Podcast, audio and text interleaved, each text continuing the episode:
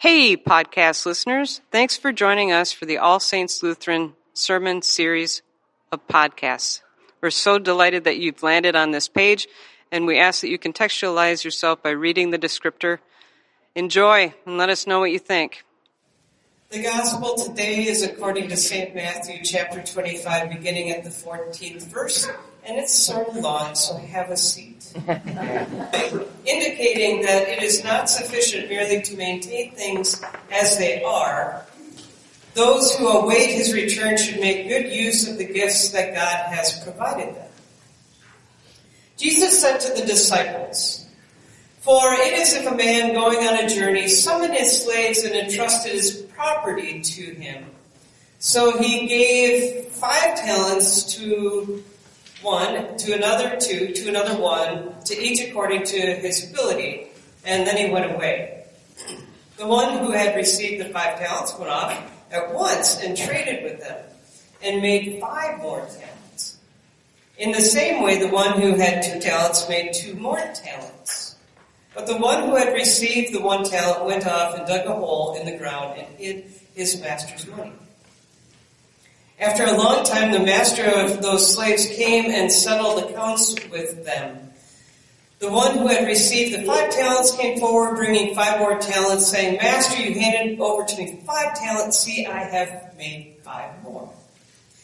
His master said to him, Well done, good and trustworthy slave. You have been trustworthy in a few things, and I will put you in charge of many things. Enter into the joy of your master. And the one with the two talents also came forward, saying, Master, you handed over to me two talents, and see, I have made two more talents. His master said to him, Well done, good and trustworthy slave. You have been trustworthy in a few things. I will put you in charge of many things. Enter into the joy of your master.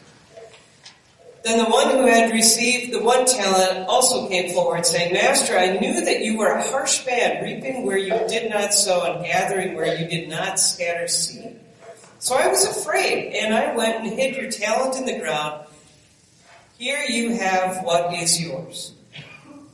But his master replied, You wicked and lazy slave, you knew, did you, that I reap where I did not sow and gather where I did not scatter? Then you ought to have invested my money with the bankers, and on my return I would have received what was my own with interest. So take the talent from him and give it to the one with ten talents. For to all those who have more will be given, and they who have abundance. But from those who have nothing, even what they have will be taken away. As for this worthless slave, throw him into the outer darkness where there will be weeping and gnashing of teeth. And this is the gospel of the Lord Jesus Christ. Thanks be to God. Woo! yeah. Don't you just love texts that end with You'll be thrown into darkness where there will be weeping and gnashing of teeth. It brings up so much if-then language, doesn't it? That if, if-then language and concern about what Jesus is getting, that I don't know about you, but it leaves me absolutely stupefied. Why on earth would you tell that particular parable to that particular group of people at that particular time. And maybe did somebody just write it down wrong? at least that's what I feel when I read parables that are very if-thenish. Uh, that's kind of a new word, isn't it? If-thenish. Can I say that, Dr. Thurman? Why not? Okay. Okay, so last week we had a doozy of one too, right? Parables that weigh the wise versus the foolish, or the money savvy versus the fear of the scoundrel, and perhaps even the corrupt master. And it feels like Jesus is kind of setting us up for failure. But is that what is really going on here? Because there is something about time that may shift our thinking around this text. Last week we didn't know when the bridegroom would arrive. This week we hear that time for the day of the Lord, the day of the Lord is the theme here, is a thief, a pregnant person. and people who have to stay alert all night. Time here is not this linear chronological map of a calendar. Time here is actually, and weirdly, personified. Meaning, what if we understood time is relative, as in time is like a person? The day of the Lord is the presence of God in all time. Are you with me still? Or did your minds just go, what? the day of the Lord is the presence of God in all time. This sets up the epistle texts closing Revelation beautifully, especially in the message version. God didn't set us up for an angry rejection, but set us up for salvation by our Master Jesus Christ. He died for us a death that activated us. Whether we're awake with the living or asleep with the dead, we are alive with Christ. So speak encouraging words to one another. Build up hope so that you'll be all together in this. No one left out. No one left behind. I know you're already doing this. Just keep on doing it. The day of the Lord is not just a metaphorical person, it is literally a person. The day of the Lord is the day in which we obtained salvation, which was already through Jesus Christ. The day of the Lord and the time it fills or arrives around is not a day, a season of wrath, or a time. Instead, it is a person. Jesus Christ, who died and rose again for us.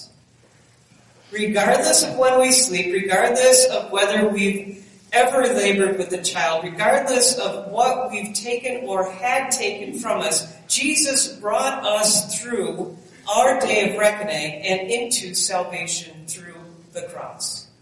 Amen? Amen. The idea that Jesus is time personified and the day of the Lord incarnate reminds me of a sermon that I heard a long time ago. Op-ed columnist Michael Gerson preached at the National Cathedral and his sermon had absolutely nothing to do with time, but it did contain the following line, which has always stuck with me as summarizing what makes Christianity unique and special. And I quote, At the end of all of our striving and longing, we find not a force, but a face. Not a force, but a face. This is God's view of time, of the day of the Lord. We're not destined for wrath, but rather for salvation. We need not fear the wait nor mourn the quick passage.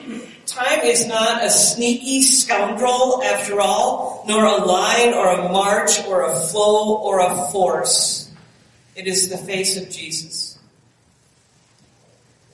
I like that concept. And I'm wondering if we can take it one step further. How might time be less of a commodity and more of a means of relationship with others around us. I mean, as human beings, maybe it's just me, but I'm guessing this might be true for all of us, we love to measure things. How much we have, how we can get more, or whatever. But what if we thought about time not only as the face of Jesus, but as the reflection of the face of Jesus in each other? How would we treat one another if we realized that we were actually talking to the Jesus Christ that lives and dwells within each and every one of us? I know. If it is true that God is beside us and ahead of us and behind us and within us, then isn't it also true that when we look at one another, God is actually looking back at us? Is that true? Which is why Paul is so adamant about focusing on building each other up, not tearing each other down. The more time we spend building each other up, the more we will realize that time is relative because time is our relative. It is the face of Jesus in every single person that we meet. Time is not only relative, it is our relatives. Namely, all of us, saints, sinners, siblings, and that person who's coming to Thanksgiving dinner who carries all that weird drama. See, you know immediately who I'm talking about. what if, what if you see Jesus in the person that you like the least? What if you strove to make amends with those you detest? What if you were simply kind? Maybe the person that brings the drama to the Thanksgiving dinner is actually doing the very best that they can be doing at that moment in time because they're super anxious about the fact that they're going to be judged prior to their arrival. What if we just listened and got curious and wondered alongside them? What if we saw the Christ light in each other, in the person at the till as we buy our birds or ham, in the people that open the door for us or that ring the bell? Is it possible that this is a huge movement towards peace and reconciliation? If we were to truly see the Christ light, the God light that lives and dwells in every single person that we talk to, then things would change for the better, right?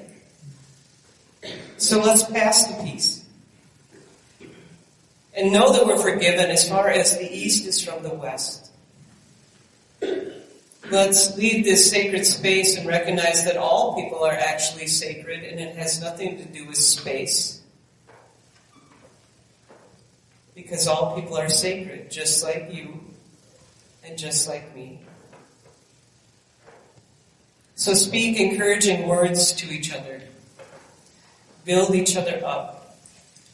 And let it let me know how it goes, especially after Thanksgiving. There need not be any weeping or gnashing of teeth. Although there might be.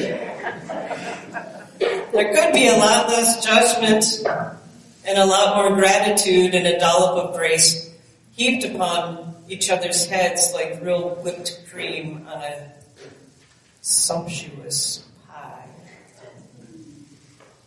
Grace, grace, grace. Repeat, repeat, repeat. And for this good news, we can all say, Thanks be to God. Amen.